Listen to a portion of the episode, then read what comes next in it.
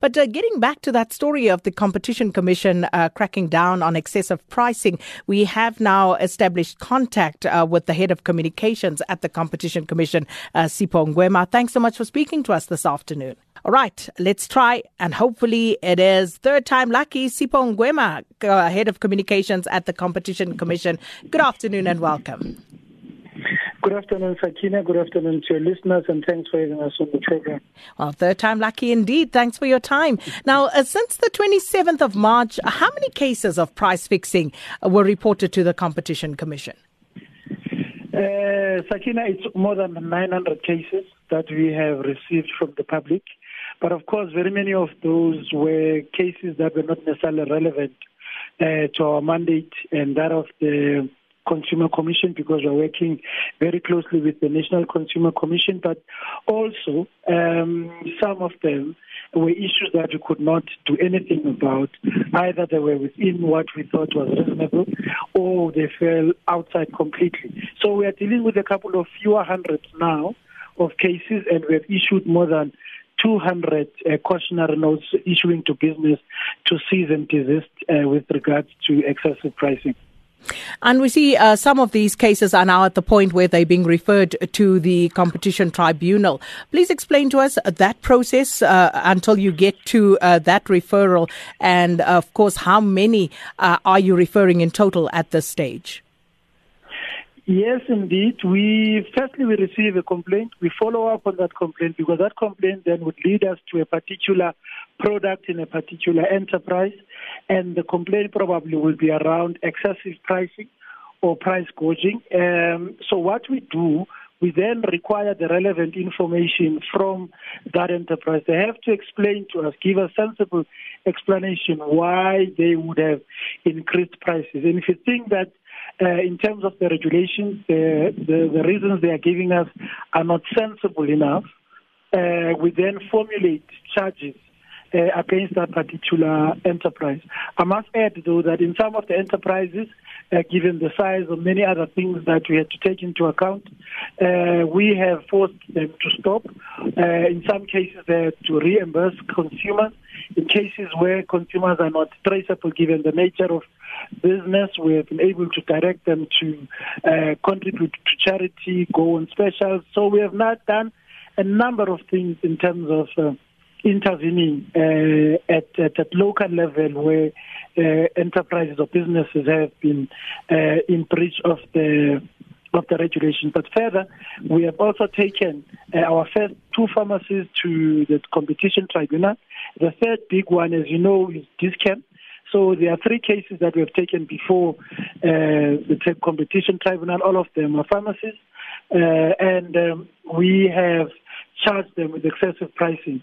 Uh, I know that we have taken main uh, hardware as well because they also uh, produce uh, dust masks. We've taken uh, another pharmacy in Boksburg uh, also for the same offense.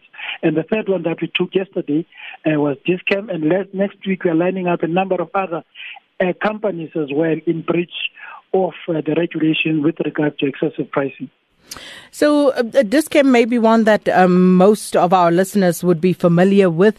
Uh, they are disputing what the competition commission is saying. They, they, they say they have not been excessive in their pricing. Sakina, we are used to that. As you know, anybody who's, or most of the people who are charged, they deny it. But we reached that conclusion when we asked for information from them in order for them to explain to us what uh, caused the movement in prices. We were not happy. Uh, we could not get any uh, satisfactory information with regards to their input costs, but further, their profit margins uh, grew up. So if you would say that uh, nothing has happened, then you have to explain to the competition tribunal why did your profit margins grow, but also why did your markups in relation to these products, essential products that South Africans who are under attack from COVID-19 need desperately, why those increase specifically. Part of what we listen to um, is when people point to their uh, suppliers, when people point to other factors, we investigate those too. So we never take a matter to the competition tribunal when we have a satisfactory answer. Clearly, we have taken this claim because what they have told us is not satisfactory to us, and we think they uh, are in breach. In fact, we believe they are in breach, and this is why we have charged them. They have not given us a sensible reason why their prices went up. And uh, that speaks to, you know, the facial masks in um, particular, as you had pointed out, um, Mr. Ngwema. Uh, what are some of the other entities uh, that you are investigating at the moment? Uh, we are investigating a number of businesses, uh, big and small, and we will name them as we take them to the competition tribunal because that information will be in public. You must remember now we are uh, involved in the processes and we are giving them opportunities to explain. As I said to you, we issue cautionary uh, letters which urge them to uh, cease and desist, and in many cases to reduce their prices. Very many of them have done that. But as we take them to the competition tribunal, as the information becomes public, the, the public will get that information. But we we have received complaints or we are investigating complaints with regard to basic foodstuffs, things like eggs, and now chicken is cropping up, um, milk, and so on. But also the essential products, hygienic products that were mentioned by the minister, which are desperately needed by the citizens. They've suddenly shot up. And in very many of the cases, in fact, in all the cases that were taken to the tribunal, there is no satisfactory uh, explanation. There is, we don't see any evidence that their input costs would have increased and explains why their prices went up. In all the cases that we are taking, we are convinced that there is no such information because we received that information from those uh, enterprises and the information they have given us is not satisfactory at all, doesn't meet the standard.